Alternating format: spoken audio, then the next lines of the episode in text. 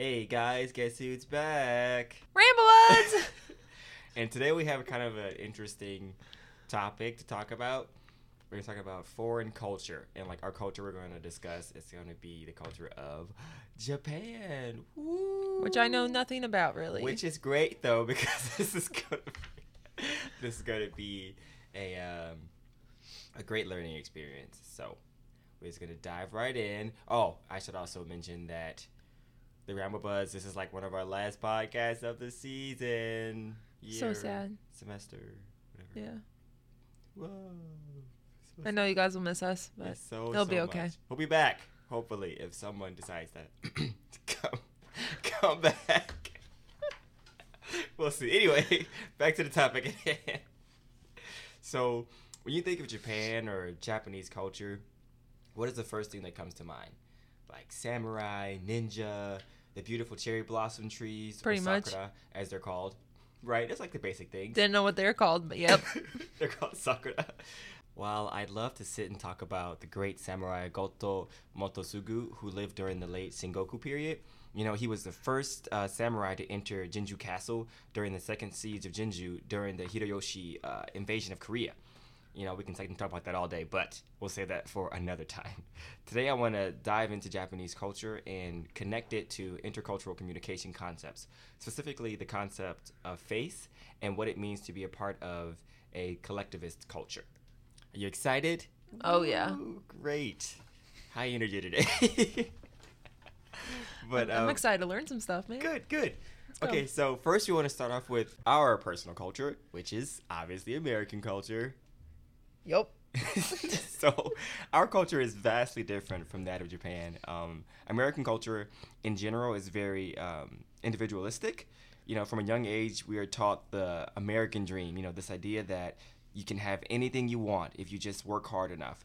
And that idea, that concept of you, shows how different the individualistic culture of America is compared to the collectivistic culture of Japan. Um, in American culture, we value freedom of speech and expression above everything else. I'd argue that it is second only to our need to be the brightest star in the sky, if you will. And by that I mean, in our roughly 325 million people in this country, every one of Okay, us first of all, that's be. just too many people. Overpopulation could be our next podcast.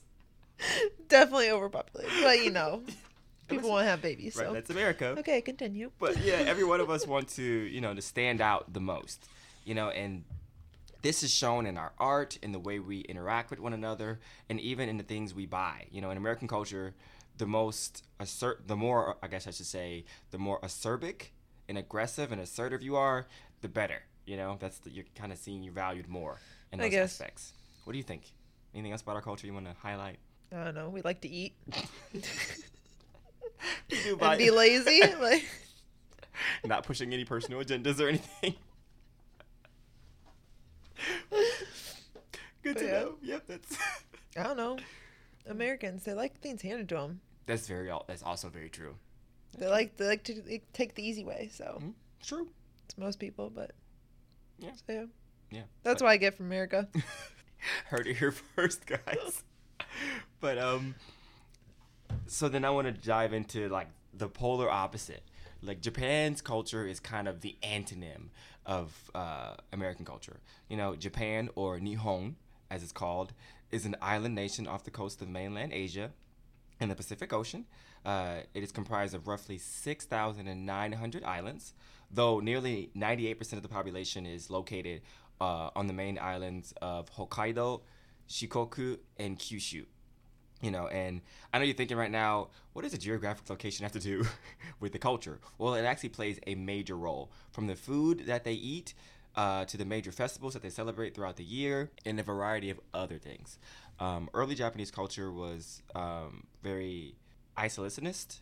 Uh, they took in influence from China, being shut off from the rest of the world during the Edo era, um, relying on fishing and agriculture uh, only from within, you know, the islands.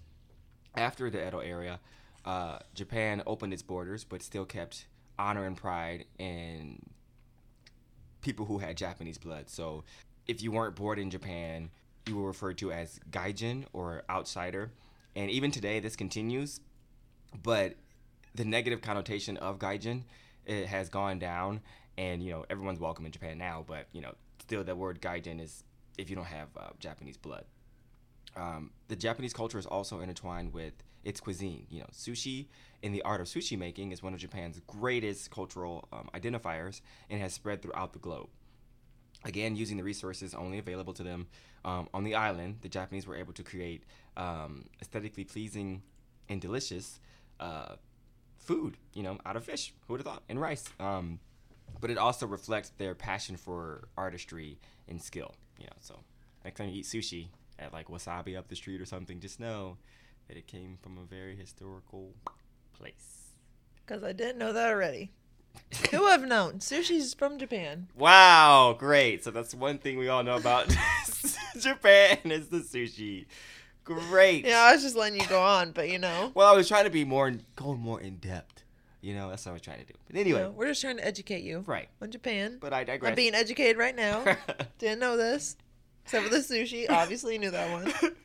But, I digress. Um, another large component of Japanese culture um, is religion and its connection to the land. Um, the two main religions in Japan is Shinto and Buddhism, uh, and they teach peace and harmony with one another, but also um, the environment.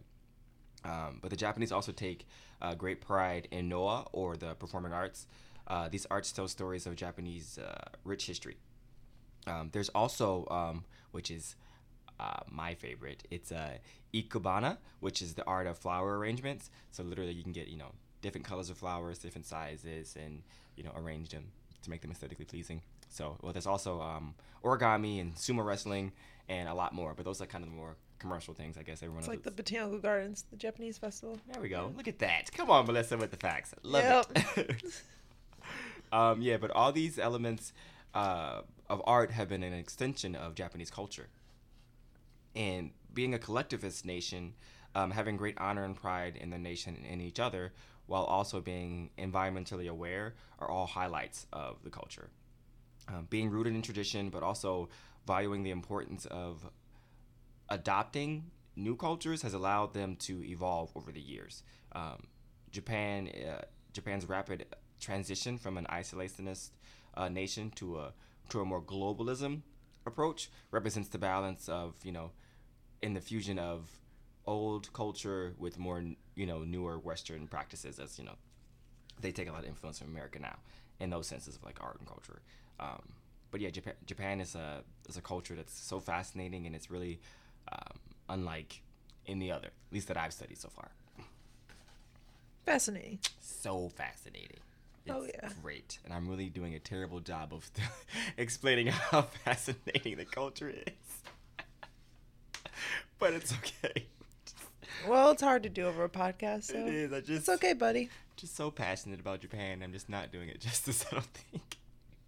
Japan is great. It's great. It's a great. It's a great country, great. except for their leaking nuclear power plant. But you know, yeah, we all have our flaws. You know, they just have a big one, but really big one. But you know, we're I'm just gonna let you keep going on because uh... you know they care so much about the environment, but yet oh, here we go. But that's going that was... on. Listen, they are doing all they can. I, I just bit my tongue. They're doing all they can to fix it, but no, like the, the spill is actually it has caused a lot of damage with a lot. A lot of damage, like in terms of ocean, because I think a lot's an understatement. In the ocean, you know, the currents sweep it away, and it affects biodiversity in the ocean, something like that. Uh, everything. Yes, it does. But everything. we are not here to talk about the negatives. We're here to explain. I'm just saying they care so much in peace and the environment, blah blah blah, and yet you know they're literally destroying accidents it. happen, even though this accident was a tremendous setback for the environment, but that's okay. We're gonna we're gonna fix we it. We got to hear both sides of the story. That's very true, and I'm glad you brought that up. And yes. Okay. Yeah. You can go on. Thank you so much. Greatly appreciate it.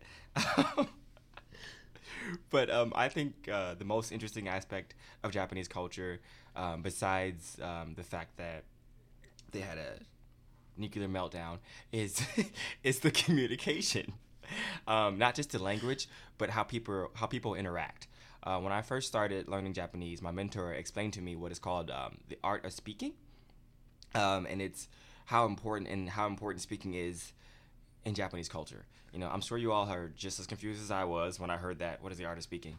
But basically, your honor or how people perceive you is everything, um, and that leads us into our meat and potatoes of our discussion, if you would, or the theories of face and what uh, collectivist culture is. Um, so, face, I'll give you the de- the accurate definition. Uh, it is the emotional significance uh, we attach to our own self worth or the self worth of, of, of, others. And then we're going to break it down into face work, face saving, and face threat. Now, uh, face work uh, is the way we communicate to maintain or restore face after a threat. Face saving um, is used to avoid avoid having an, another person lose respect for oneself. And face threat is anytime we perceive our self worth or the self worth of others as potentially harmed. And then we'll kind of give examples of uh, like face movement and how it is on on the scale.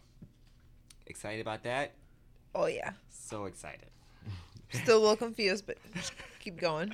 okay, and then for the collectivist culture, um, what it means to be in the collectivist culture is that they emphasize uh, the needs and goals of the group as a whole over the needs and desires of each individual.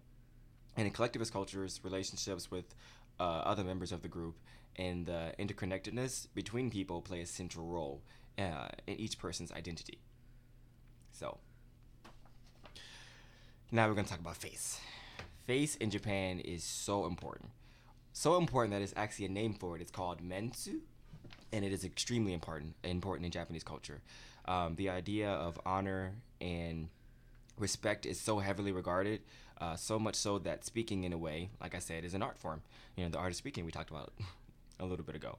But um, in Japanese culture, uh, the desire to avoid causing loss of face for others or oneself, or even the organization or the business you work for, is somewhat what drives um, many interactions and also influences behavior. That's how important it is. Um, the very concept of face actually comes from Japanese and Chinese culture. Uh, this concept wasn't introduced in uh, to the Western world until they first came in contact with the Japanese and Chinese. So, a little history there. um, the the concept of face is so heavily embedded in Japanese culture that um, they don't even notice it most of the time. But when a face threat happens, uh, the initial reaction is to save face. Um, when these face threats happen, uh, face movement also comes into play. Usually, uh, the offender will aim for a what is called a face upgrade in order to save face, uh, save the face of the one that they offended. Or other times, it is they use uh, face protection. Uh, will happen in order to prevent dishonor or to prevent both parties from embarrassment or the loss of face. Um, and this this concept is called mensuo ushuno.